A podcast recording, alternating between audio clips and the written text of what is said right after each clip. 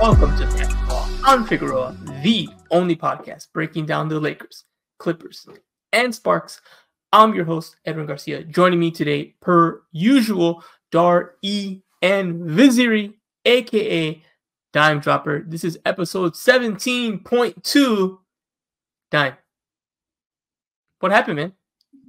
Technical difficulties. Our, our boy Fabian in the back accidentally deleted the tape uh, on an accident. Shout out Fabian. Uh, he was very apologetic, though, poor guy.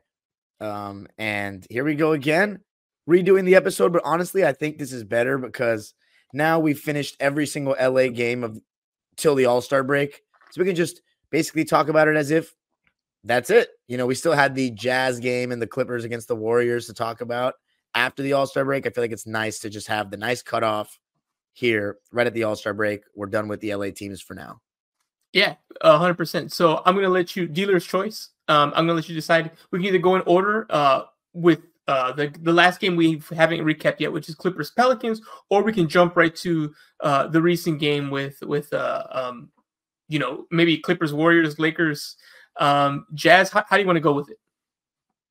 I say we just knock them out in chronological order. Just give them the nice cool. rundown. So you said Clippers Pels first. Yeah, Clippers Pels. Yeah. I was at this game and it just continues to be a bad matchup for the Clippers playing against New Orleans. We had actually kept Zion and Brandon Ingram at bay for most of the game, but CJ McCollum was really the star. And I thought Herb Jones did a really good job on Harden. And I think Kawhi Leonard in that game only shot 10 times, if I'm not mistaken. And they outplayed us. I don't know what else to say. We just missed a lot of shots as well. And I remember thinking, like, the Clippers are on a heater. This was the first game back from the road trip. Mm-hmm. And they finally had a poor shooting night, but credit the Pelicans defense as well. And then Zion started turning up in the second half. And I remember Ty Lue just kind of left Mason Plumlee out there and he was getting abused. And Zoo kind of still on that minutes restriction. So he wasn't fully able to play as many minutes as he could to deter Zion at the rim. So good win for the Pelicans. And we continue to lose to those guys. Yeah, Pelicans. Um, it, it's one of those there's weird things where I still feel like if they're in a in a series against each other, which might happen. You know, we'll, we'll see. I still feel like you know the Clippers probably are fine, but you know the, the Pels play hard, and like like we mentioned before, I think that the um that in season tournament was a, was a blessing in disguise. Getting embarrassed against the Lakers, they let them know, hey, like this is the level, like shape up, you know. And, and for Zion, he really got the smoke, as we know. Stephen A. went like he just went off on him, on his weight and this and that, and how he looked, and and it didn't help when you know the team played bad. So it's like even if that stuff was was bs or unnecessary it's like well you played poorly. So people are looking for you know excuses and reasons and you know the out of shape you know kind of trope you know reared its ugly head and but since then you know they've been playing so good. I mean 30 and 21 that's nothing to sneeze at at all especially in the west. And yeah they, they played the, the clippers well. Those games are tests for the the pelicans um, as well just like they're tests for you know the clippers on how you're doing with you know not the top team in the east but like contending team and looks like a team that's very likely going to avoid the play and, and be a top six team. You know, we still got ways to go, but they're kind of going that way. So yeah, good win for the Pelicans. They were able to pull that one off. All right, Thursday was the day. We talked about it before, um, but let's let me rehash show you the, how I got these scars. Thursday, Thursday was just a, a, zoo here in Los Angeles. Um, there was some speculation on some moves from the Clippers. Uh, they didn't end up doing anything, and we'll get into where things are with the Clippers later on their roster and a couple players. But at on trade deadline day, it came and went nothing. The Lakers. How many rumors did we hear? How many stories did we hear? But guess what? Nothing. Not a thing. Not even a small tra- nothing. You know, D'Lo's on the team. Everyone's on the team. Everything's the same. Nothing happens. So it was much ado about nothing. Um, I think there's a lot of reasons for that. Uh, one is again, it takes two teams to make a deal. I kept trying to tell people that people made it sound like you know, like the Lakers had all these great offers and just said, you know what, no. And it's like it didn't necessarily work like that. Uh, there were some deals that could get done, but again, find balance between upgrading and hemorrhaging your future for a slight upgrade. And that was ultimately they didn't do anything there. Not only was it trade deadline day, which was at 12 o'clock West Coast time, at I believe it was 3:30 we had the or 3 o'clock we had the statue unveiling uh, for Kobe Bryant. Uh, his statue was unveiled and and, uh, and a kind of a not a private ceremony but semi-private. It was only a few select people were able to view it. You know, maybe like about hundred or so. and then we had after that a game. So it was just nuts, a, a trifecta there. and uh, luckily, you know, um, I always say, you know, I don't know, Dime, did you ever watch the Nicolas Cage classic Lord of War? I have not, sadly. Well, I'm going to spoil the end, even though it doesn't really spoil the movie. So I'm just going to drop one of the, my favorite lines in the movie. Um, Nicolas Cage's character says, um, "There are two tragedies in life: uh, not getting what you want and getting it." And I thought that's just like uh, an incredible bar to be like, wow, either way, you're kind of you're kind of going to be messed up. And th- that's something that I felt definitely that day because these are the things I dream of, right? Like covering these moments. But then guess what? That also means you got to cover these moments, which means I was working from like 6 a.m. until like 2 in the morning. And again, I, I, I love it. Wouldn't have it any other way. But my goodness, was I tired throughout the whole day. Uh, but it, so it, it was a lot to cover trade deadline statue and the game we briefly touched on the the no trades happening, so I'm going to jump right into the statue unveiling. And uh, for me personally, I was lucky enough that I was allowed to be in the building and and be able to cover it. But I wasn't actually in the kind of kind of created like this tent thing outside, uh, where the where the uh, statue is present for everyone to view now. But at the time they just had it there, they kind of built a tent around it. And I wasn't one of the people who was able to view it there, so I actually watched it from the media room and I was in there in the building for that and, and et cetera, et cetera, and everything else involving that day. So that's kind of where my um, like view was. Um, the best way I can describe it to like the general fan, what does that mean? It means that I pro- I watched it technically earlier than everyone else because you know the TV feeds like you know 30 seconds a minute slower than like what's there live. Um, so kind of like when you watch a game live, if you're like literally tweeting the minute something happens, you're probably spoiling it for people because you're you're actually there. Like you cannot it cannot happen faster than what you're watching versus how long it takes for like things to be streamed and and show up on on cable and on like you know tablets and what have you. So that's kind of what my experience was. And yeah, it was it was heavy. It was emotional. Um, there were some people in the room you could hear like tears and crying and like you know that kind of heaviness. Uh, you know, Vanessa Bryant mentioned that she wanted it to be a celebration more than like a funeral feeling. And I think in general it was, but it was just hard to get away from the fact that man, like he's supposed to be here for this. Like, you know, Shaq was there for his, and you know, ideally, you know, um, everyone would be there for for their unveilings. You know, Kareem's got stuff there. You know, Magic has stuff there. Uh, if LeBron one day gets one there, he should probably still be around, right? Uh, we just saw this past week, uh, Magic got his jersey retired. Imagine, you know, that happening for someone like Kobe. Luckily, he was there for that, but it's just you know it just he shouldn't be gone. You know, it was a freak accident, and and that's what it was. But um, it, it's something that's definitely heavy, and it doesn't take too long for you to start feeling that, especially in LA. As you know, I'm sure Di, you you know better than most how ingrained in the fabric of of the community in the city he is, regardless of Clipper, Lakers. You don't even have to like basketball. You, you can't go to a coffee shop or get a taco without seeing a Kobe mural at some point. Like you know what he means to the city, right? So all that kind of led to that and it was an emotional moment and it was you know heavy and it was still cool to see it and have it unveiled and, and people responding to it um, and then um, right after oddly enough Pelinka talked which is rare because Pelinka doesn't talk too often unless it's a major signing and usually sometime after the trade deadline so it was kind of weird we just i just got a message like Pelinka's gonna be in the media room like in 10 minutes. I'm like, okay. no one no one told us anything. So we had to kind of scramble for that and kind of balance covering uh, the statue while also talking about, hey, you did no trades today. Like, what was up with that? And, you know, I'm going to paraphrase a little bit. Obviously, I don't have the quotes on me right now, but he basically just said that uh, there, there weren't any deals that were going to really help push the team in that direction. They didn't see anything that, that um, giving up what they would have to give up really made sense. And he described it as you can't buy a house that's not for sale. So I thought that was pretty interesting, saying that, hey, like, again, it takes two. like, if you don't want to, then or if you want to only if like it's highway robbery, well then you know it's like me saying, hey, you know, you can have my computer for five thousand dollars. And it's like, okay, well, it's not worth five thousand. Like this is ridiculous. And it's like that kind of conversation set that it according to his perspective, that that's kind of how things were, and that's where things ended up. So we will have that. And before we go into the game, I just want to get your thoughts, Dime what was your experience? Have you seen uh, the statue? Did you watch the presentation? Like, what was it from your perspective? Um, you know, on that day with with Kobe's statue being unveiled on Thursday. So that day, I actually had a, a semifinal game to coach for my sixth grade team against Sierra Canyon, and it was right before the game started that the statue was unveiled. So I was checking your Twitter feed, I was checking, you know, Laker people's Twitter feeds to see when the picture came out to Twitter that what it would look like, and I was the first thing when I, the first thing I thought about when I saw that statue was, oh, that's the post in the 81 point game. So they went with number eight over number 24. Then people are commenting under my tweet saying it's one of three statues. There's going to be one with 24. I was like, excuse me? And they said three statues. I said, what? I mean, do we even have that much room in Star Plaza? Was my first thought.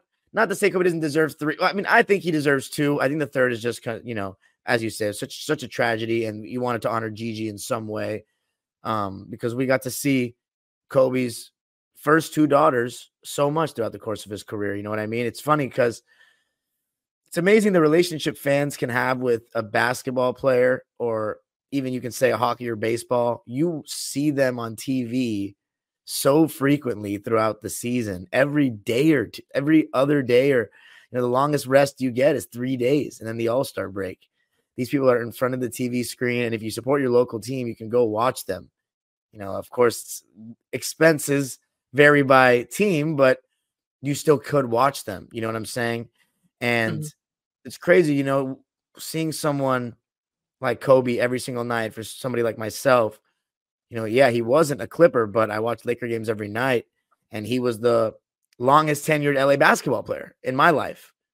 I mean, of all time, actually, yeah, because he's played 20 years with one franchise, and only Dirk Nowitzki passed that. So nobody has played in one place longer than Kobe besides Dirk. And so to enjoy that, you you know, you get to see him so much, see his family so much. I remember when the Clippers had little Chris. I saw little Chris. Uh, he was playing our eighth grade team a couple weeks back, and it was crazy to me. You know, I remember when this kid was felt like one of us. You know, he's always at the game. So uh, it's nice to see three statues. I'm really just curious about the placement of all this. And no, I haven't seen the Kobe statue yet with my own two eyes. Um, I think it's gonna. It has some interesting aspects to it. Uh, I think the face they could have done a little bit better with, not gonna lie. But the pose, you know, I like the triangular base to represent the triangle offense that he won all his chips running with Phil. And I got to meet Phil and I told him great speech. That was really cool because his grandson plays in the younger league that I coach in at the park. And Phil Jackson came in and I got to talk to him for like a minute or two. So that was really cool. But yeah, very emotional, as you said. It, I always envisioned this day. I talked about it to my friends our whole lives what Kobe statue is going to look like, but never did we ever imagine that Kobe wouldn't be there to see it. So, you know, bittersweet, but mostly bitter, in my opinion. Um, but I'm, I can not wait to see the statue and two more. I mean, are you kidding me? That's crazy. I, I still got to put Anze Kopitar and Drew Doughty out there. Yeah, and I, I think Worthy deserves one as well. Um, I think so, that, that that ship may have sailed, unfortunately, for big game. How much room do we have? I mean, Anze Kopitar and Drew Doughty have played only their career with the Kings in that building and the only two Stanley Cups. Have, and they, they give one to Dustin Brown. Once they gave one to Dustin Brown, Drew Doughty and Anze Kopitar are going to have to get statues. And I mean, what is this, an amusement park at this point or the Hall of Fame? I mean, we can't, how many statues we got in Star Plaza? People got to walk here. I love it. You I mean, know, I'm all for I'm all for recognizing the LA greats, but walk on the other side, baby. There's plenty of space. We'll cr- we'll cross across the street at the light. You know what I mean? uh, no, I'm with you. Yeah, we'll, we'll, we'll keep it short here because obviously we have other games to talk about. But yeah, it's a weird thing because I'm definitely not like a celebrity hero worship guy. I'm like, hey, these are just regular people, and you know, just because you like this person in a movie or a TV show, like you don't actually know them, and like just be careful. You know, you don't want to start getting into hero worship. But at the same time, like when I describe Kobe to people, I describe him like the big brother I didn't have, you know, because like you said, I watched him grow up. I remember the first time I heard of Kobe. Like it was my cousin telling me there's this kid in LA and he's gonna be better than Michael Jordan. I was like, what? And you know, then I saw him, you know, playing at the All-Star game, and that that was like my Kobe journey. And then I, I saw the whole thing. You know, you see the whole thing. You see the ups, you see the downs, you see um, him dating, you see him having kids, you see the kids, you know, like I watch uh game seven of the 2010 uh, NBA finals pretty much every single year on my birthday. At, that's that's at minimum. Then there's something that just I just get your vibe and I turn it on. I have I already have the YouTube links and all that, and it's also available. I think looking up bridge versions on the NBA app. So like I watch that one regularly for many reasons, and one of them is obviously the, the fact that Kobe got that one and the Celtics and all that. And you see his kids they're celebrating with him it's so wild seeing that video now, especially when you watch it because you see his kids there, you you see him there, uh, David Stern's there, and you're like, wow, a lot of these people aren't even here anymore. Like this it's, is this isn't even that long ago.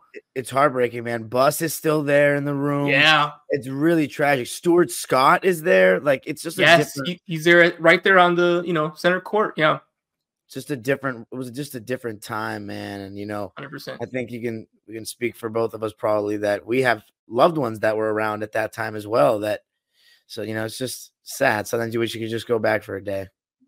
Man yeah yeah the uh one more uh, tv i already did the lord of war Nicolas Cage. It reminds me that that funny uh clip from uh, the office where andy goes you know i wish you knew you were in the good times before they passed.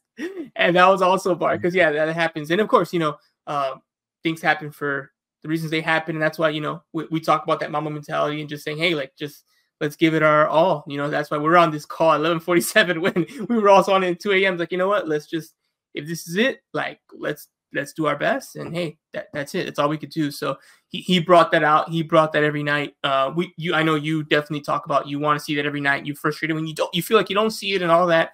Um, and the best thing we can do to carry on that legacy is again moving kindness moving good spirit, and give your best at what your desires are, which is one thing Kobe always iterated. You know, for myself and Dime, that's like basketball coverage and basketball knowledge and writing video, etc. For someone else, it might be, you know, art and painting and fashion or, or just doing your regular job and just being a good member of the community. Like there's different ways to do it. And that's one thing he definitely like stood for. And, and it, it's part of the mentality that's there that, you know, that that especially this city definitely lives and breathes. People think it's just a glamour and glitz city, and it is, but it's a tough city. And then you know that's what there's a reason why people come here, and after three years they go back wherever they were from. They're like, you know what, I can't do this. It's like, yeah, it's yeah. not that easy. You gotta you gotta grind it out. You gotta go for it. And with the cost of everything, you're really gonna have to show that you really wanted to to to make it here. Um, and yeah, it's just it, it was great to see. It's great to have it there. I'm also curious what the other ones will look like. Uh, I, I predicted the fadeaway. We got the finger in the air 81. So maybe we get the fadeaway in the next one. Uh, I'll be curious to see where they are and where they're placed and how long they take to get. I think the easy days to predict are well, there's Kobe Day, uh, 824, his birthday's 823, and then you have the anniversary of this one. You know, you could do, uh, you know, 2 8, you could do 224. Those are some dates to kind of keep an eye on. And, and hopefully we get some updates because, yeah, that was definitely a surprise hearing there's three statues. That's that's pretty wild. All right, so let's go right into Lakers Denver. Unfortunately, they had to play a game. And again, like I understand they're just making the schedule how they make the schedule, but why couldn't they play, you know, I don't know, the Bulls or something? Like, why do they have to play like the best team in the NBA or one of the best teams in the NBA, a team they haven't beaten in five games that won the title, that swept them in the in the conference finals? With all this heaviness, you know, who's getting traded, who's going to get dealt, Kobe statue. Oh yeah, and then the best team that doesn't care about any of this, especially the Joker. You know, he didn't care about any of that. He's like, you know, okay, that's cool. I'm gonna just here's bucket, bucket, you know. and that's exactly what happened. The Lakers lost 114, 106. They were right there. It was the same story you've heard. I could basically just copy paste their conversation from opening night or game four or game three. The Lakers were right there. They were in the mix. Fourth quarter, tight game. Guess what? Murray, Joker, pick and roll. They ate. You know, I talked about Murray just being amazing. Like he was just almost like borderline perfect. Like really nothing went wrong for him. And he had that that big like five point fury in the final two minutes to kind of push them over the edge because it was a one position game, you know, with like three minutes to go or so. It was right there.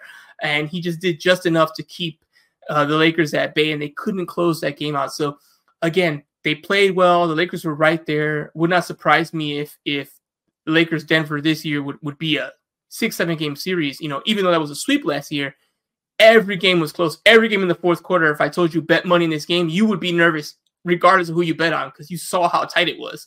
And but for whatever reason, Denver just I wouldn't say they have the number, but they've been just good enough every single time to to usurp them and, and get the victory. Uh Dime, watching this game, Lakers Denver, what was your biggest takeaway from this matchup? Man, it's so hard to beat Denver uh, especially when they're playing with intensity because there are some games the Nuggets just randomly in the regular season just don't show up defensively. They're locked in defensively. I mean, you see what they're capable of. And Jamal Murray, as you said, the way he's closed, going back to the conference finals last year against you guys, and then again in this game. But there were some lapses in concentration, lack of focus defensively for the Lakers late in the game, like Jaxson Hayes closing out too hard on Aaron Gordon, got beat baseline, and then Taurean Prince going underneath the screen when Murray was coming off of it and already made a couple of shots. And then LeBron had a really rough fourth quarter, couldn't really hit. He's been good in fourth quarters this season. Yeah. But Jaxson Hayes, I want to say he's really come along the last couple of games, and it started right around here against Denver. Uh, he was really effective in this game.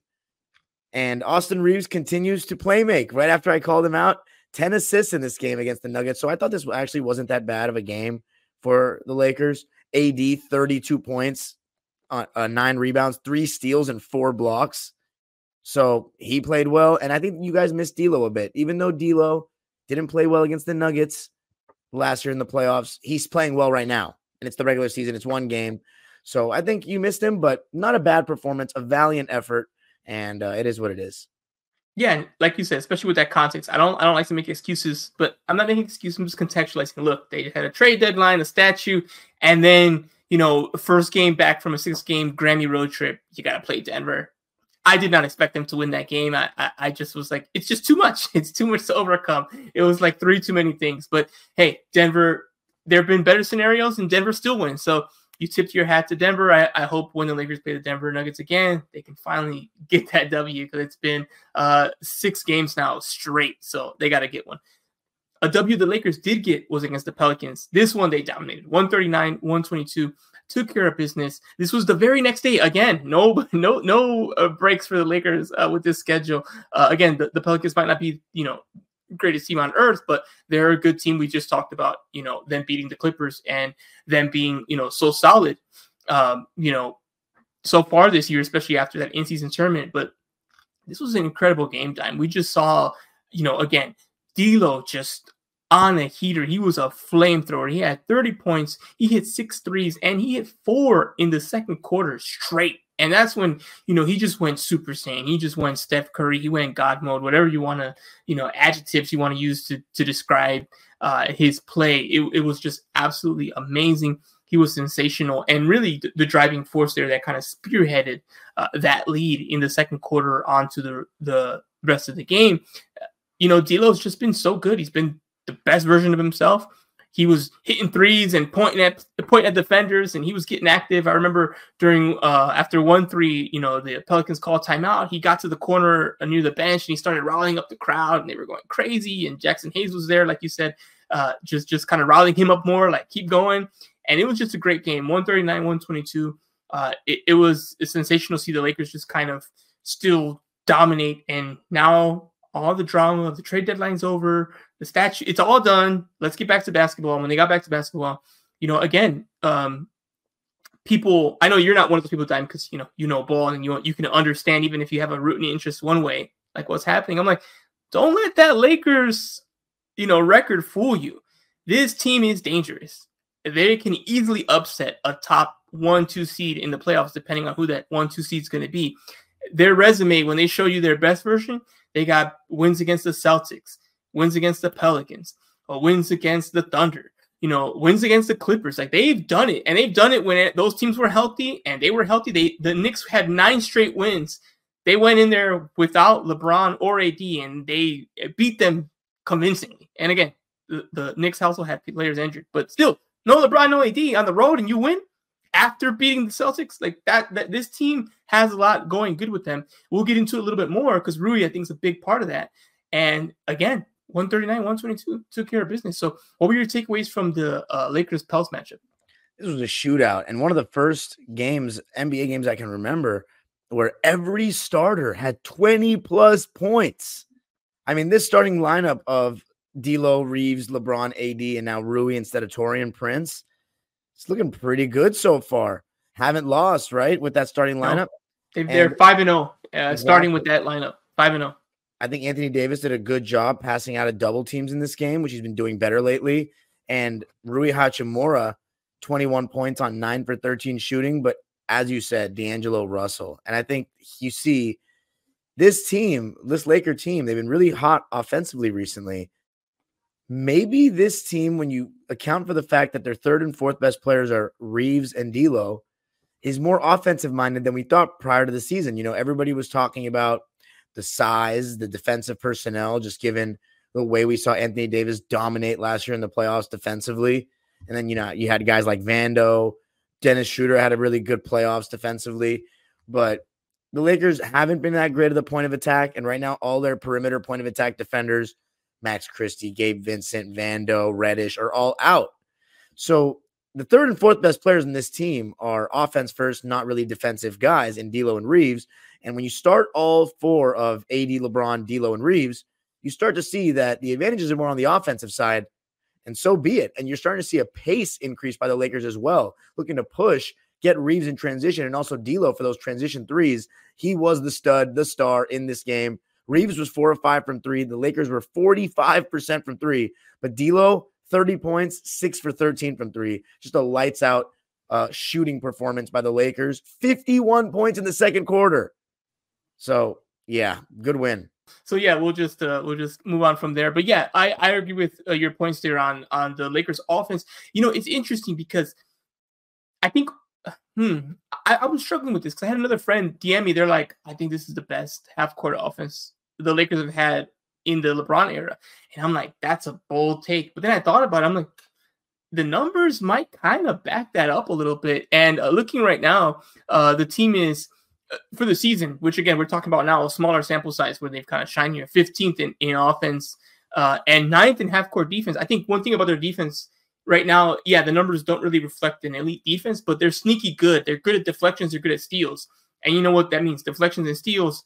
Uh, deflections lead to uh, higher chance of you know low quality shots for the team because you deflect the ball. They got to inbound it. How much time's left in the shot clock? And then steals is very simple. That leads to turnovers, which leads to fast break, which leads to a more efficient offense and like an ability to score more. So those are a couple things. I know the Lakers were leading the league in deflections, and I think leading the league in steals or top three in steals earlier. I'm not sure where they are now, but I'm guessing they're still probably you know, 12th or something like that, maybe top 10 and they're 15th in half court offense. And again, those numbers are the whole season in its totality, not this current window where they kind of seem to have figured it out and unlocked a, a better version of themselves. So it's definitely something I'm going to be keeping an eye on as we, you know, move past the All-Star break, how they look. But so far, they've been rolling. And this was kind of the first game after all that stuff where they start to show, oh, okay, well, this team has these players playing pretty good. All right. So Clippers Pistons was next. We're going to go back uh, to the Clippers. And man, nothing like playing the Pistons to kind of right some wrongs. But I was surprised. This game didn't go the way I thought it would. Ultimately, it did. The Clippers won 112 106, but a six point win. And they needed like a monster second half to get it done. So I started thinking it wasn't going to happen. But then lo and behold, uh, the Clippers did get it done. So, Dime, why were the Clippers down by so much in this game, and how were they able to ultimately still get the win? The athleticism and speed of the Pistons kind of bothered us, and it was one of those early games where the Clippers are kind of just half-assing it, playing down to the level of their competition. But James Harden and Paul George, I thought, helped us get a. James Harden was terrible in the first half, but second half he kind of woke up, and then Paul George and Russ were really the guys. Kawhi was fine. 24 points, but Russ, 13 points off the bench, five for 10 shooting. And then Paul, really good to see him have a good game because he's been struggling of late. 33 points for him, very aggressive, 14 for 24 from the field. So we'll take that win. And also solid contribution from the brewmaster, Amir Coffey, with 12 points. So the what? Just good, good enough to get the job done. The brewmaster. That's Brian Sieman. They calls him that. Oh, okay, the brewman. There you go.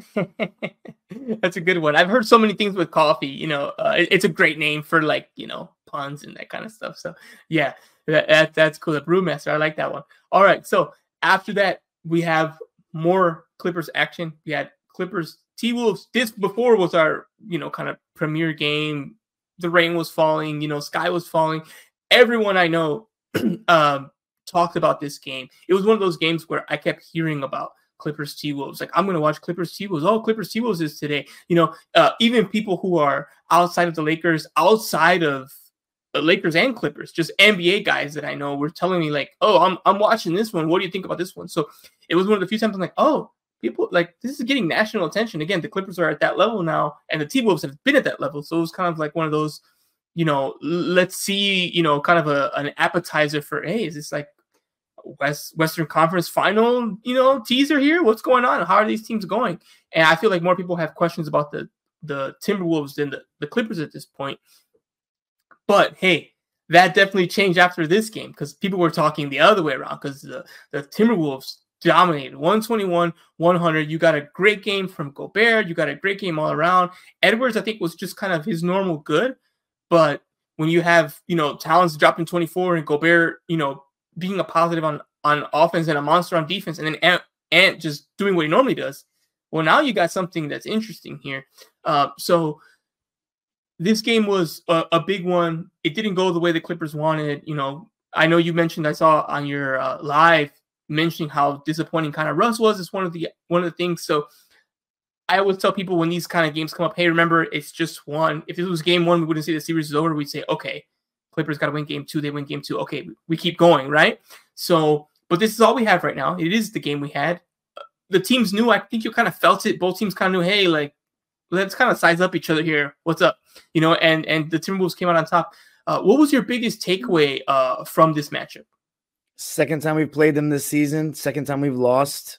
Their size bothers us. I mean, one of the big issues for our team was that we got smaller in the front court, thinner in the front court when we traded RoCo and Batum. And Karl-Anthony Towns is playing the four, and this is really working. And I got to give the Wolves credit. I don't think I don't think they're going to win the championship this year, but they can go to the conference finals to me now. They're not a fraudulent one seed. They're a fraudulent one seed in the sense that I don't think they can win the championship. And most times you get the one seed, you should be taken seriously to win the championship. But I think they should be taken seriously to win a series or two because their defense is exceptional and by far, and I'm saying it, by far the best in the league right now. No, just wow. by far the best in the league. Yeah, they have great point of attack guys. Mike Conley somehow is still good at defense. I don't know how. Guarded James Harden really well. McDaniels is one of the best in the league. I'd say he and OG Anunoby are the, my fa- uh, my favorite perimeter defenders right now in the league. Not favorite, but you know who I think are the best. And then Gobert is the best rim protector in basketball. I think Anthony Davis is the best defender in the league, but Gobert is going to win Defensive Player of the Year because his team's number one in defensive rating. And it's he was dominant and he was crashing the offensive glass. And Karl-Anthony Towns was not settling, and they were locking our guys up. And the Clippers play slow, right? We're a half court mm-hmm. team now that we have Harden. The Timberwolves that only helps their half court defense with Gobert. So it's just a bad matchup. We're smaller than them and slower than them. And playing slow doesn't really hurt them that much. The Ant Man, we have a problem with staying in front of him. And yeah, Russell Westbrook, he has a tough time with this team because they're just going to sag off with their big and they have several either two seven footers in with Towns and Reid or Gobert in. And Russ misses a lot of those contested layups. So tough game. I don't think Kawhi Leonard was quite actually Kawhi was pretty good, but he didn't play any of the fourth quarter. I think Ty let them try to see if they could come back, Harden, Paul, and Russ in the beginning of the fourth. It didn't happen. And I also think Ty kind of got this one wrong. Way too much small ball. And it didn't really pay off because Russ, with that small ball, they just sagged off of him.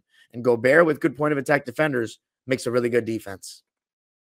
Yeah, no, um, that's that's great insight there on, on that game. Um, so I don't want to play yeah, them in the playoffs, I, Edwin.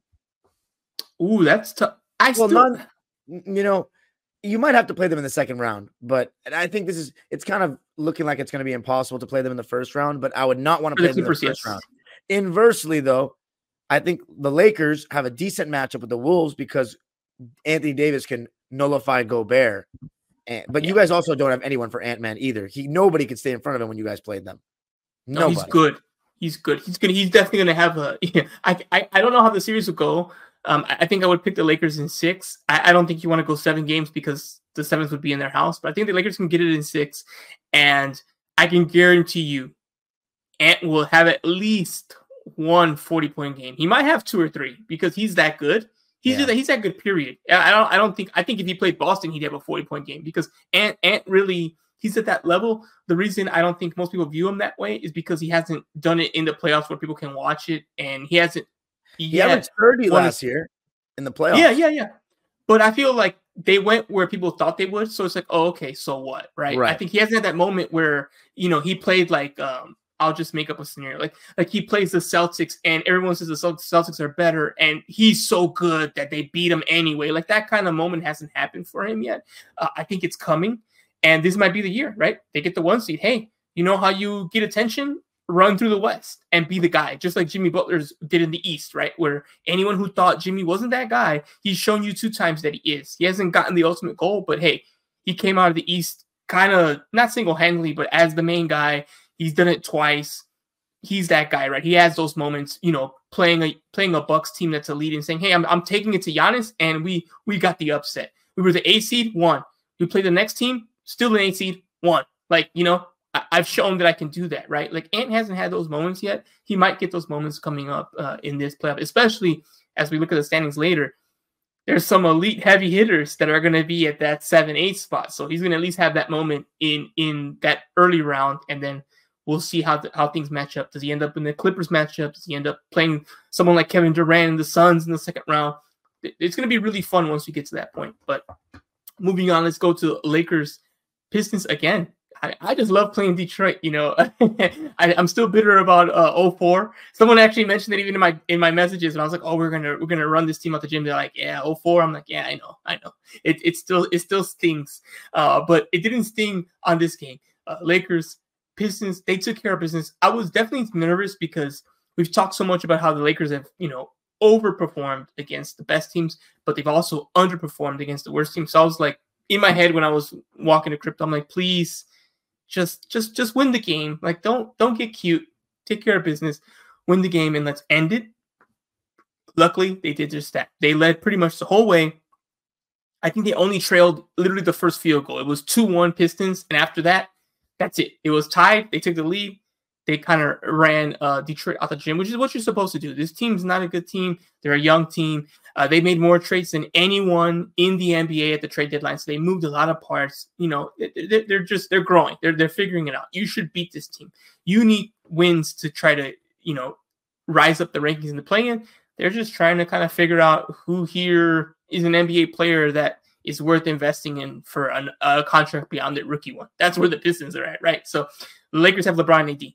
Take care of business. They did 125, 111. You had another great game with those starting lineups. You know, 20 points from AD, 25 from LeBron, 21 from AD from Russell, uh, 15 from from Reaves, which wasn't like spectacular, but you know he was distributing the ball well as well and grabbing rebounds. So you got a really really good game. So I was pretty happy with this, and of course this was also uh, Dinwiddie's debut.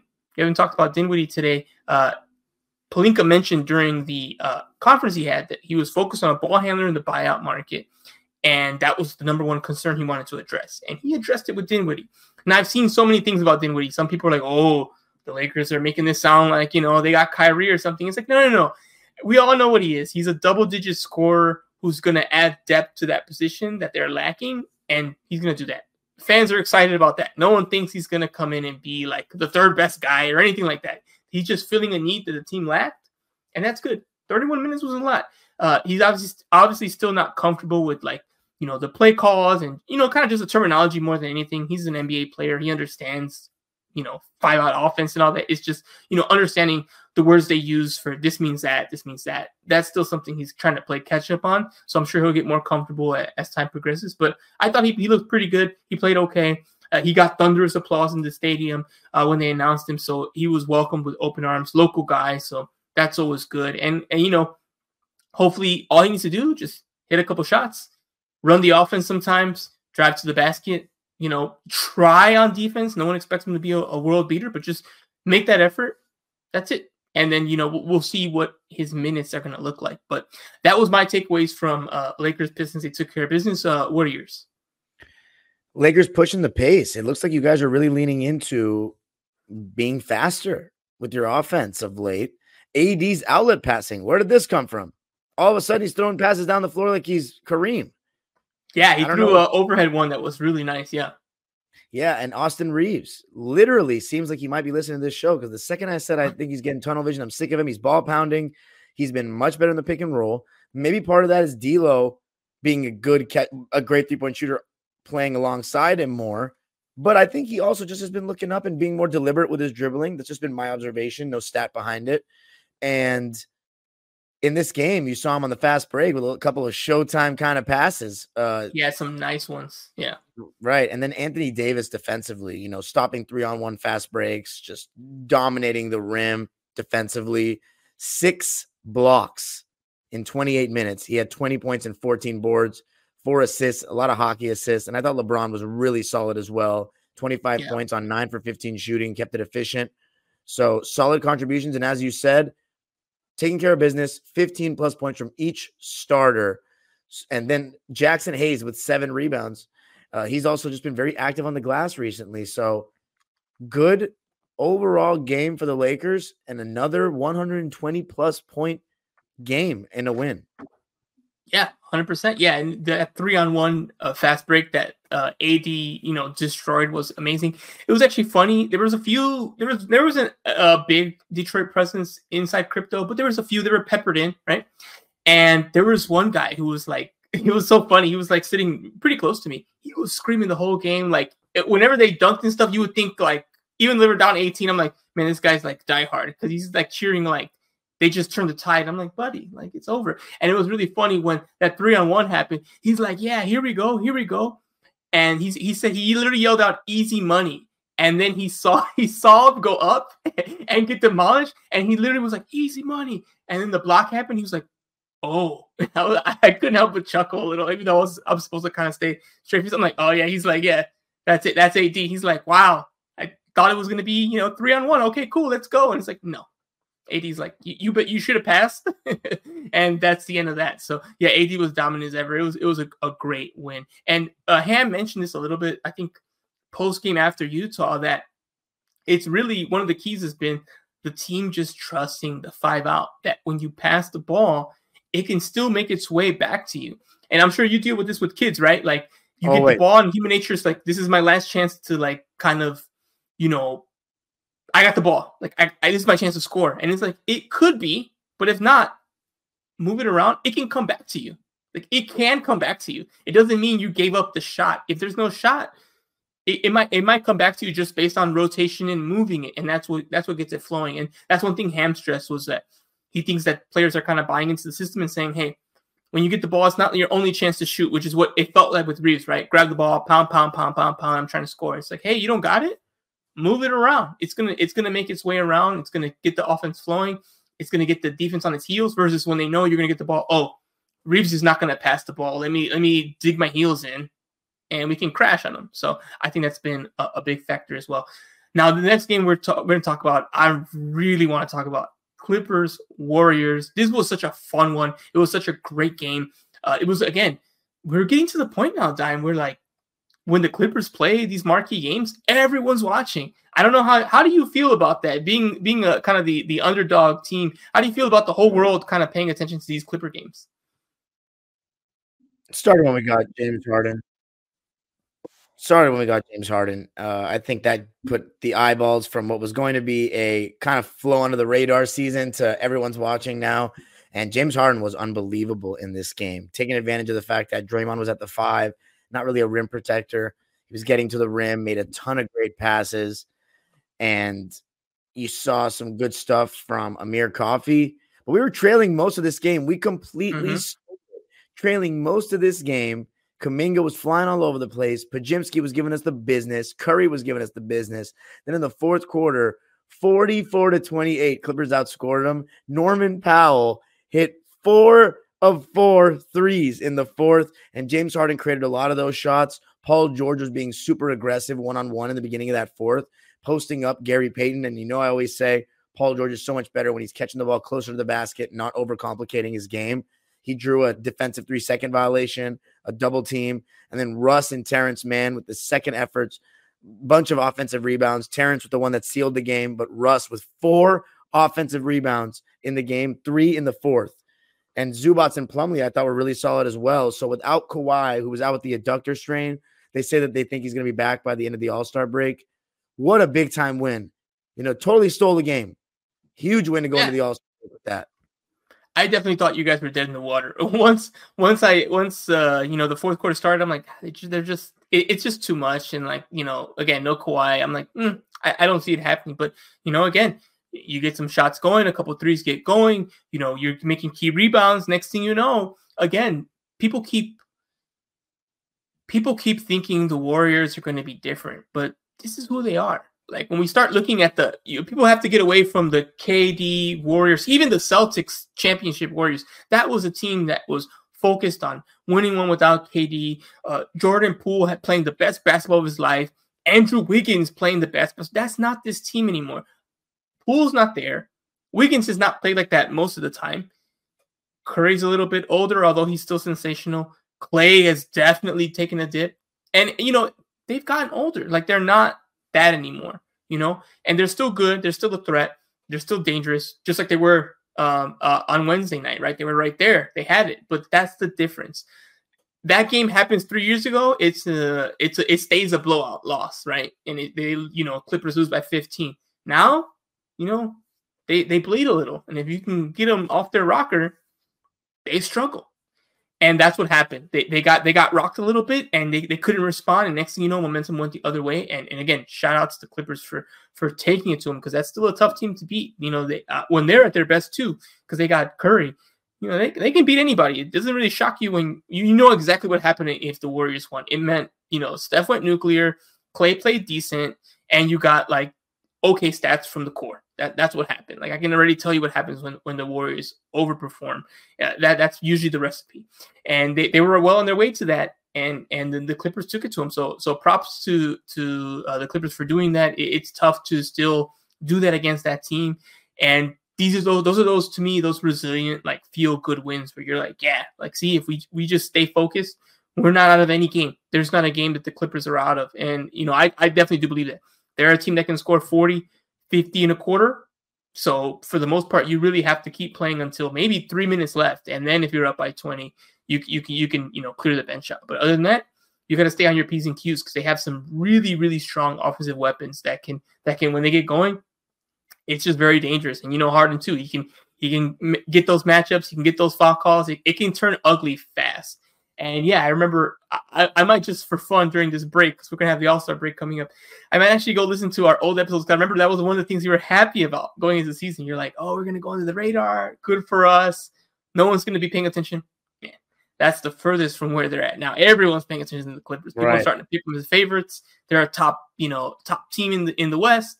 And these matchups against the Warriors, against the you know Timberwolves, against the Lakers, against the Celtics, they're going to be you know they're going to get millions of views and everyone's going to be talking about whatever's happening good or bad so yeah they're, they're not no they're not under the radar that's the one thing they definitely are not this year all right so to conclude our matchups here we had lakers heading to utah one road game and they're done uh, lebron was he ruled himself out at um, after the Pistons game. He's like, "Yeah, I'm not gonna, I'm not gonna play that game." so we were like, "Okay, cool. Well, that that's confirmed. So we don't have to wait for an injury report. You're literally telling us you're not gonna play." Uh, which makes sense. It's, it's uh, again back to back on the road right before the All Star break.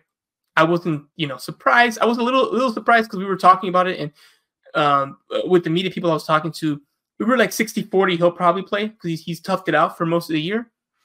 But of course, once he announced it, that was it. And I, I was just skeptical they were going to get the win, to be honest, just because I felt like uh, are they going to really get, you know, pull this off with um, without LeBron? Uh, even though the Jazz are kind of heading the wrong way. They're, they're losing more than they're winning. You know, they still got some really good players and they're at home. They play pretty well at home. We've mentioned how much can be kind of a hostile environment regardless of the record there. So I thought, yeah, you know, it's not going to be enough to kind of get it done. But you know what? It was 138, 122. Why? Because Rui Hachimura became Kobe Bean Bryant. Wow. he had literally he had literally, he probably shot more efficiently, to be honest, but that's another story. that's right. I mean, he was unbelievable. He had his best game in the regular season because to me, his best games were in the playoffs last year. He had one game, he was like seven for 11 from three in the playoffs. So that's big boy basketball. But for the regular season, definitely his best game. 36 points, his career high. He knocked out six threes, 13 for 19 from the field. He had 20 points in the first half alone. They really need those 22. To me, that first half was key because it was a one point game at halftime, and he dropped 20. So they needed all those points to kind of stay there as the Jazz kind of were still in the mix and they were making runs uh, in the in the first half, especially. Rui kind of kept him in. He was, especially the way he was scoring, he was being aggressive. He was picking his spots. He was hitting those corner threes. He was kind of doing everything, playing perfect basketball. And another player who was right there with him was AD. He mentioned last time that LeBron was out, they lost, and he was frustrated with himself, feeling like he wasn't aggressive enough. He took 25 shots, 13 for 25, 37 points, 15 boards. He's always a monster on the board, so that doesn't really stand out, stand out. But again, it, it's it's him doing it in all phases, and that's exactly what he did. And D'Lo didn't have a great offensive game in terms of scoring points, but my goodness, 17 assists. That was like half of the team's assists came just from D'Lo. So he was distributing the ball well since he wasn't like you know taking that high volume shots, and that makes sense. Rui's hot, feed him the ball. AD's getting aggressive, keep him aggressive. So he was four for eight. He didn't really wow. And again, like you mentioned, Reaves, 22 points, nine for 13, three threes, seven assists. So he's all again, he's distributing the ball as well. He was second right behind uh, you know, D'Lo with, with that, that team high 17. And the team was buzzing. And what did I say about Dinwiddie? Just be a double digit scorer and try on defense. That's what he did. 10 points, four for six, 28 minutes. The minutes are a little high, but also you got to remember that um, uh, LeBron wasn't there, so he takes a portion of the minutes. And with players like Max Christie and Cam Reddish out right now, you don't really have too many guards. So, you know, it's a little high for me. I'd rather he be closer to low 20s, but it, with the context, that makes sense. And again, he was a net positive. So, really good win. It was really great to get the win. And don't look now. The Lakers have won three in a row they haven't really gained much ground because everyone in the West is pretty much winning, unless you have a West versus West game. It's been pretty wild. You know, obviously we have our West Coast bias, but honestly, it's just a it's just a better conference in the East. It doesn't mean that that the Celtics can't win it all because they might be the best team. As much as I hate to admit that, but when you look at the conference, I mean, the records are going to show what the records are going to show, and I, I promise you, the 10th seed in the West will have a better record than the 10 seed in the East. It's just it is a different animal. Like these teams are so stacked, they're so good.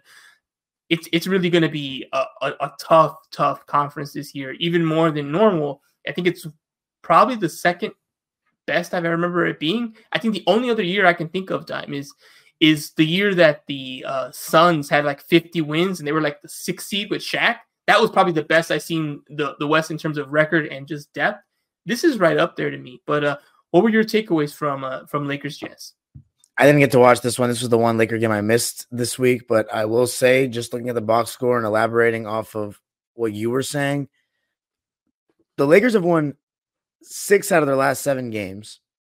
And in the last four wins, they've scored 120 plus points. The offense is starting to hum.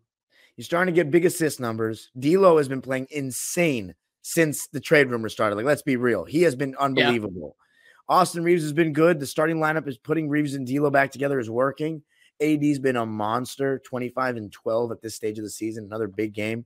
And I'm happy to hear that from Rui Hachimura. So right now, Lakers going into the All Star break with some momentum, and that was kind of a sign of the Jazz that like you're not going to catch us, but guys, like just tank. You know, you're done. But and then they lost the Warriors too, and I think they kind of sent a message as well. Yeah, no, I, I agree. I think that the, that's what's going to happen with the Jazz. Uh, I know ownership wants them to tank. The players, they don't care about that stuff because, you know, I think it's funny. Sometimes fans are like, "Oh, the team wants to lose." I mean, teams want to lose. They have jobs. Like they're not excited about a top draft pick coming in and taking a roster spot. So they're, they're trying to win, but management might have a different idea, and you know, performances like that make it rough. All right, let's jump right into the standings watch. Uh, we've gone a little bit deep because we had more all the games. We covered all the games, so let's go right into standings. Uh, as you've mentioned, we'll start at, at the East with number 11, Brooklyn. So they're just outside of that 10th spot for the play-in. Right now, they'd be eliminated, but they're at 11.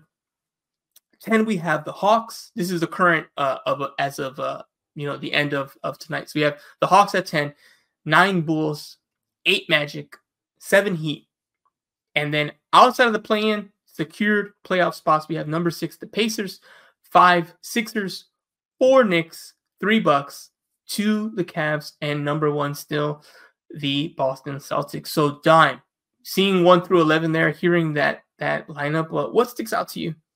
What sticks out to me is nine of my ten teams that I predicted to make the play in before the season are in. The only one is Brooklyn is out. Chicago is in. So the non Zach LaVine Chicago Bulls stuff has been very surprising to me. Coby White will win the most improved player this year. He is wow. really impressed. I think, yeah, he's gonna. He's a clear candidate for me. Chicago shouldn't be doing this without Zach.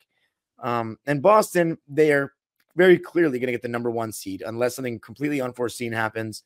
But the standout for me there because Indiana is only half a game above Miami. I still think Miami might finish sixth, but remember, Indiana did get Pascal Siakam, so they're a better team now than they were before the season started. The main takeaway for me the Cleveland Cavaliers have leapfrogged the Milwaukee Bucks. Glenn Rivers is hired, and they're three and seven, slipping slowly. I don't know what they were thinking. I don't know what Adrian Griffin did to those players. And the Cleveland Cavaliers are getting no love from the national media, and it's very disappointing. Second seed, Evan Mobley and Darius Garland were out, and Donovan Mitchell has put this team on his back and has played so well. And he can't, oh my God. And can't just be, it can't just be one person as well when you're winning like this. Jarrett Allen has been good. You know, guys like Max Strus, Georges Niang, Caris LeVert, Isaac Okoro. These guys deserve a lot more credit. They're getting none from the national media. It's despicable. If they get the two seed, that would be shocking because everybody predicted Boston, Milwaukee, and it looked like it was going to be that for the longest time. Yeah, no, I think before the season started, you had in no particular order Boston, New York, Philly, Milwaukee. And obviously, Philly, the big asterisk as well. Joel Embiid, you know, he goes down. No one has him top four, and they're five right now. So that makes sense. But yeah, the Cavs still jumped in that mix and they're number two. Playing a little devil's advocate. If it ended today, and let, us pretend that um, the nine and ten seed, the the Bulls and, and Hawks don't make it, right? So it's just the top eight make it. Traditional kind of setup. Cavs, Heat, time. Who would you have? Heat and seven. and that's my. I, but it shouldn't be. Actually, you know what? I get you. I get you. I get you. It should. You were honest. Though. You were honest. Jimmy Butler is is a monster. I get it. They have you know they have heat culture. They have Bam. You know, like yeah, that that might be it. But, but I think that that's that's people's fear with the the Cavs. It's kind of the oh good story, but like come on, like when we start when we really roll the balls out and, and play for keeps, like what's going to happen. Well, but again, that's why I asked. I wanted to see what what, what your idea was there.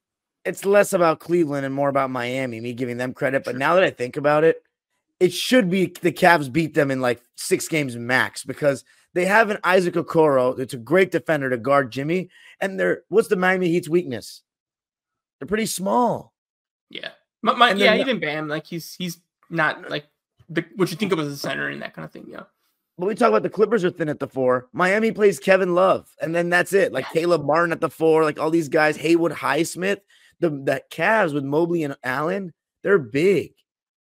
I, I would go Cavs in that lineup in that situation, but I would be very nervous. I just I would be very nervous. Of course, plenty of time for uh, the the Heat to move up. If it was the Pacers, I definitely pick the Cavs. To be honest, if it, was, Pacers seven, I'm like, oh yeah, Cavs take that one. So again, it's going to be a lot of matchup based stuff. The, the, the league has a lot more parity than it did before. I think people are going to have to get away from oh a two seed would only lose to a seven seed once every like ten years. Like we're we're kind of past that now with how the NBA is. Don't you think part I of think it so. is? Yeah, I agree with you, but don't you think part of it is that the top seeds are less intimidating because they're all like always changing? You have less of these powerhouse teams that have stayed for a couple of years. Like to beat San Antonio, you could like it, it was tough to beat the Kobe Gasol Lakers. You couldn't just show up like Dirk Nowitzki and them. They had trials and tribulations before they beat them. You know what I'm saying? Yeah. You know what I'm saying? Same with the Thunder. Yeah, they had they had a rite of passage. You know, they lost to the Lakers. Then they then they two years later they beat them. So and even a so team think, like the Westbrook KD Thunder, they were not like yeah. they had that continuity. I think now you see, for example, the Bucks, they just got Dame. Uh, the Knicks, they've had their changes. Uh, the Clippers, like you know, the Suns, every team constantly is changing. Uh, and I think maybe that's part of why Cleveland is doing so well, though they didn't make many changes. Yeah, sometimes the best thing to do is is you know stay the course, right? Um, I'll be curious at the end of this season.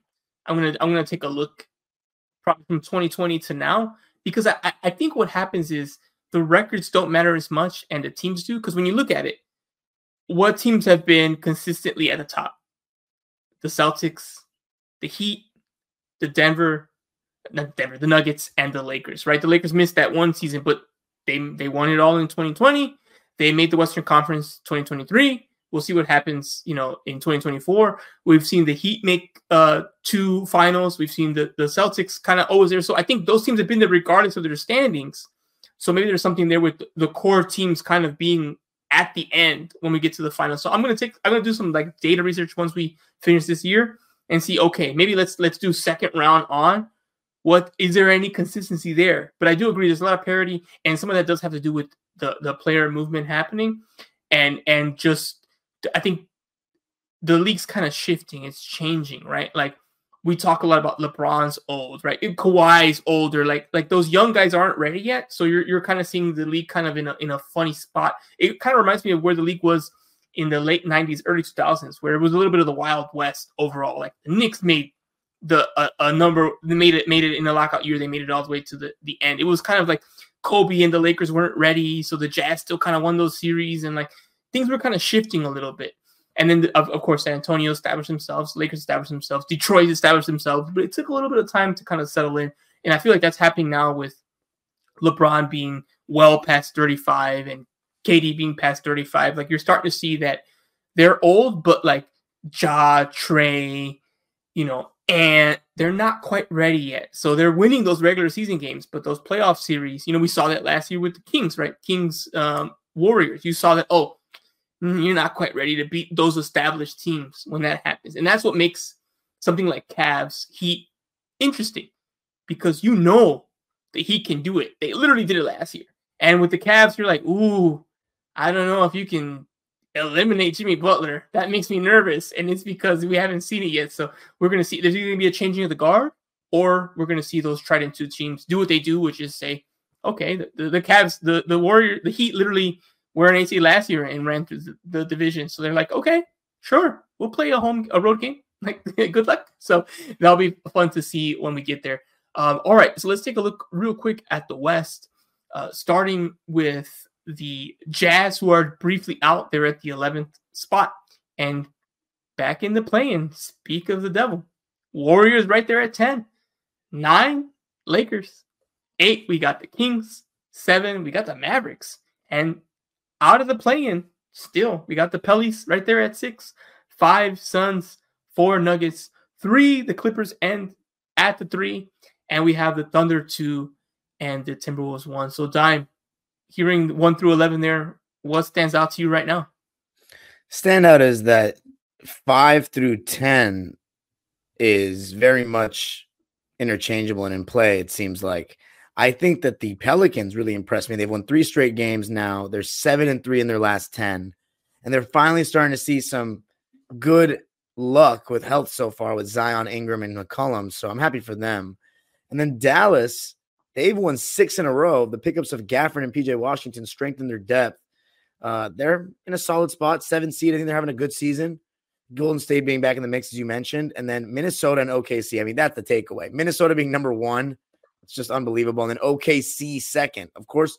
So it looks like we'll see if anything changes in the last 30 games. But Clippers, Denver, Wolves, and Thunder seems like they're going to be the teams that get home court this year. We'll see. I hope so because that would mean the Clippers get home court in the first round for the first time since 2021. Okay, so here let, let's let's break it down. Right now we have T Wolves one, Thunder two, Clippers three, Nuggets four. I'm going to ask you straight up. So give me a straight up answer. Is that going to be the order after we finish the 82 games? Nope. What changes? Clippers will be higher than the Thunder. I agree. I think that I think the Nuggets are also going to be higher. I, I, I think I'm going to say it. Thunder are going to drop to four, maybe five, because Thunder, the Suns are Thunder Suns first round would be must see television. I'd be rooting. I think we're getting Thunder hard for OKC, but Phoenix I think will win. Ooh, I think if OKC has home court, they win. I think if if the if the if Phoenix has home court, OKC's gonna again. Remember last year we, we didn't do the show last year. I wish we did because the Pelicans were right around here. Then they had some injuries. They were like number one, and then they, they dropped. I think no one believed that one though. Everyone kind of felt like, oh, they're gonna fall, and they kind of fell more due to injuries versus like their performance. But either way, they fell, and then they were never the same. I think, I think the T Wolves are going to stay up there. I think I've seen enough that they're going to stay up there. I think the Thunder, it's very fragile. What is it like a game behind the Clippers? and it's like a game and a half with the Nuggets, it's really close. I mean, a game and a half between two and four, that's a huge drop off, right? That means you're going on the road in the second round versus, you know, only going on the road if the, the one seat stays up there, right? So that that's a huge difference. So I think that it's, it's tight up there. I think the Clippers are going to stay as good as they are minus injuries. And I think the Nuggets, they're just going to, they know they just need to turn it up just a little bit to get to two or three seed. I think they'll do enough to to make sure they're they're up there. They're a shoe in for easily 55, 56 wins. So I think the Thunder are just gonna fall enough to either get four or five. I think they, they won't fall as far as six, but I think they'll be four and five when it's over. And when it comes to the play-in, I'm really interested. I think the Pelicans end up in the play-in. I think the Mavericks move up.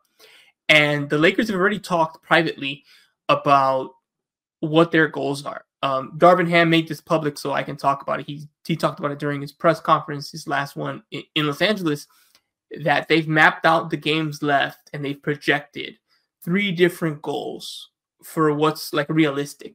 Because he mentioned obviously, you know, win all your games. Okay, we're not going to win 30 straight, right? I think everyone knows the Lakers aren't going to win 30 straight. So, what's realistic? What's possible? They said they looked at the schedule. They've made three different markers for like where they need to get to, at least from what they projected, to get to the six seed, to get to the seven seed, to get to the eight seed, to kind of try to avoid. One of the things he mentioned is the goal is to get better and to avoid having a one game elimination. Because if you're the 9 10, you just need to win. You just need to lose one game. You lose that 9 10 game, you're out. And even if you win that one, one more, you're out. Versus 7 and 8, the advantage of being 7 and 8 is you need to lose twice. You need to lose that 7 and 8 game, and then you need to lose the other game that you'll host. So you have you really want to make sure you're at least in that seven eight. So you have to lose two times to be eliminated versus nine and ten. It's very fragile. So they're right there. They're only one win away from the Kings in, in the win column. It's a little bit more when you actually look at it, but you know they're, they're 31 wins for the Kings, 30 for the Lakers, so they're not too far away from that. And I think they can still get the six seed, but I, am gonna assume it's just a little too much. So I think the goal's got to be seven. Get the seven seed, and then from there, you know, hey, we're going to host a game in LA. Whoever that team is, take care of business. Here's a seven seed. Man, the two seed, it might be the Clippers. Lakers Clippers first round, two seven. it's we're not that far away. We just need both teams to we need both we need the Clippers to move up to two. And if the Lakers move up to eight and they win, there you go. Two seven. That's all it takes. So it, it, it, could be basketball on Figueroa from crypto and the two seven seed. I might have to make that happen. That, that would be pretty nice. Um, that'd be interesting. It's not in the cards. We'll see. So yeah, of course, long way to go. The, the Clippers have to go up. The Lakers have to go up. You know, plenty can happen here. But I'm really excited. Uh, All Star break. Many people think of it as a halftime, but we are well past that. We're almost down to the final quarter. We just have a handful of games. Uh, so before we wrap it up, uh, tell me what the most exciting thing you're looking forward to in the All Star uh, weekend festivities. Are you looking forward to the game the most, the three point contest, the dunk contest, or the Sabrina Steph uh, three point contest is happening uh, on Saturday? I think All Star Weekend has gone in a huge decline. It used to be my favorite thing, and now I, I don't even get excited for it. I barely watch it. It, it was literally the greatest thing ever. Um, I got, I think my most excited event or event that I'm most excited for is Sabrina and Steph. Yeah, me too. Same thing. Um, we talked about it before, but we lost that recording. Yeah, it used to be like the oh, you can see all the stars. Also, back in the day when you didn't have League Pass and you weren't as engaged, it also was a time for you to see all the stars. You probably only saw your local team and then whatever ESPN, ABC, NBC showed so it definitely was a little bit more important because you're like, oh, okay, now it's everyone. And again, I think they were more competitive. The games were more fun. You know, again, that's a mixture of how the leagues change and nostalgia and, and all that stuff, right? So, but yeah, I agree. I'm not as excited about it this year than I have been, you know, maybe 10 years ago. But I am excited for Steph. Sabrina, I think that's going to be really interesting. I think it's great that Steph's like embracing, like, hey, you have the record for most points in a three point contest. Like let's let's let's go at it. Like let's do that. It's way better than seeing Steph try to win it again. We know he's the best shooter in the NBA. All he can, he's kind of in a lose lose. If he wins it, people are like, yeah, well, that's Steph. And if he loses it, it's like, oh, you should have won. So it's like, okay, this is something to give him a different challenge and and you know come at it from a different perspective, and then also keep the three point contest as is. So I think it's it's just adding to the intrigue of the night. So before I give my answer, I'm gonna put you on the spot. Dime, who wins, Steph or Sabrina? I'm gonna go with Sabrina. Okay, I'm gonna oh, I'm gonna go with Sabrina too. But my concern for Sabrina is, I'm sure she's working hard right now because she's in the off season, but she's in her off season. How rusty is she gonna feel like putting on the actual jersey and going on front of a crowd? Like she hasn't done that since uh, the WNBA finals. Versus Steph, he's like in tip top shape. He's literally dragging the Warriors in these games. So he's like, you know, imagine if he has if Steph has to do this in summer league. He's a shooter, so he'll be fine. But you're probably like, you're probably not as sharp as he is right now. So that's my only thing for for Sabrina. I'm very curious if she shoots from the WNBA line or the NBA line. The rules have been very clear. Sabrina's going to shoot from the WNBA. Uh, Steph's going to shoot from the NBA. Steph's going to use an, an NBA ball. Sabrina's going to use a WNBA ball. So that's been they, they've established that. But Sabrina's talked on Twitter and stuff that no, I'm going to shoot from the NBA line, which I think is totally fine if you watched any like literally just Google her highlights. She shoots from way past the WNBA line, so I don't think that's an issue. I'm just curious if she kind of backpedals and then decides, you know what, let me actually shoot from that, or if she says, you know what, go big or go home.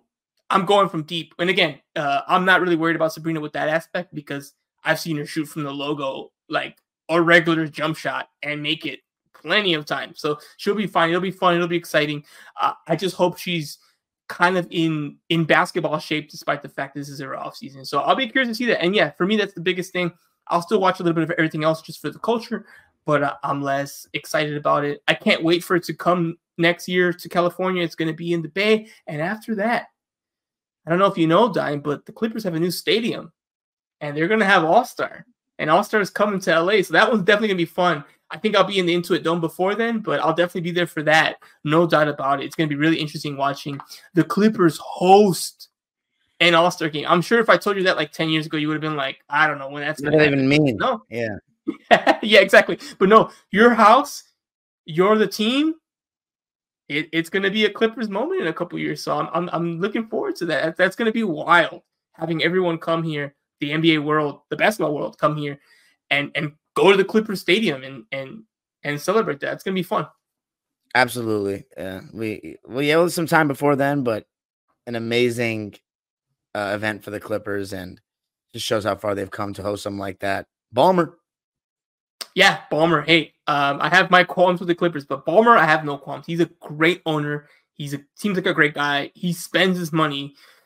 I mean, anyone, that's what you want your owner to be. You don't want your owner complaining about the luxury tax and this and that and making excuses. And Ballmer, you know, for he, he can be memeable, but he definitely, his heart's in the right place. He wants the team to win. He wants to win and he wants to do whatever he needs to do to to get it done. And if his biggest fault is he gets too excited, I'll take that.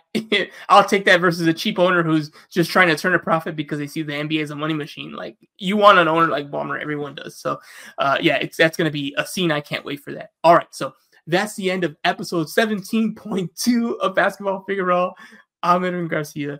That was slash is Dar E N Basiri, aka Dime Trapper. Enjoy All Star Weekend, and we out.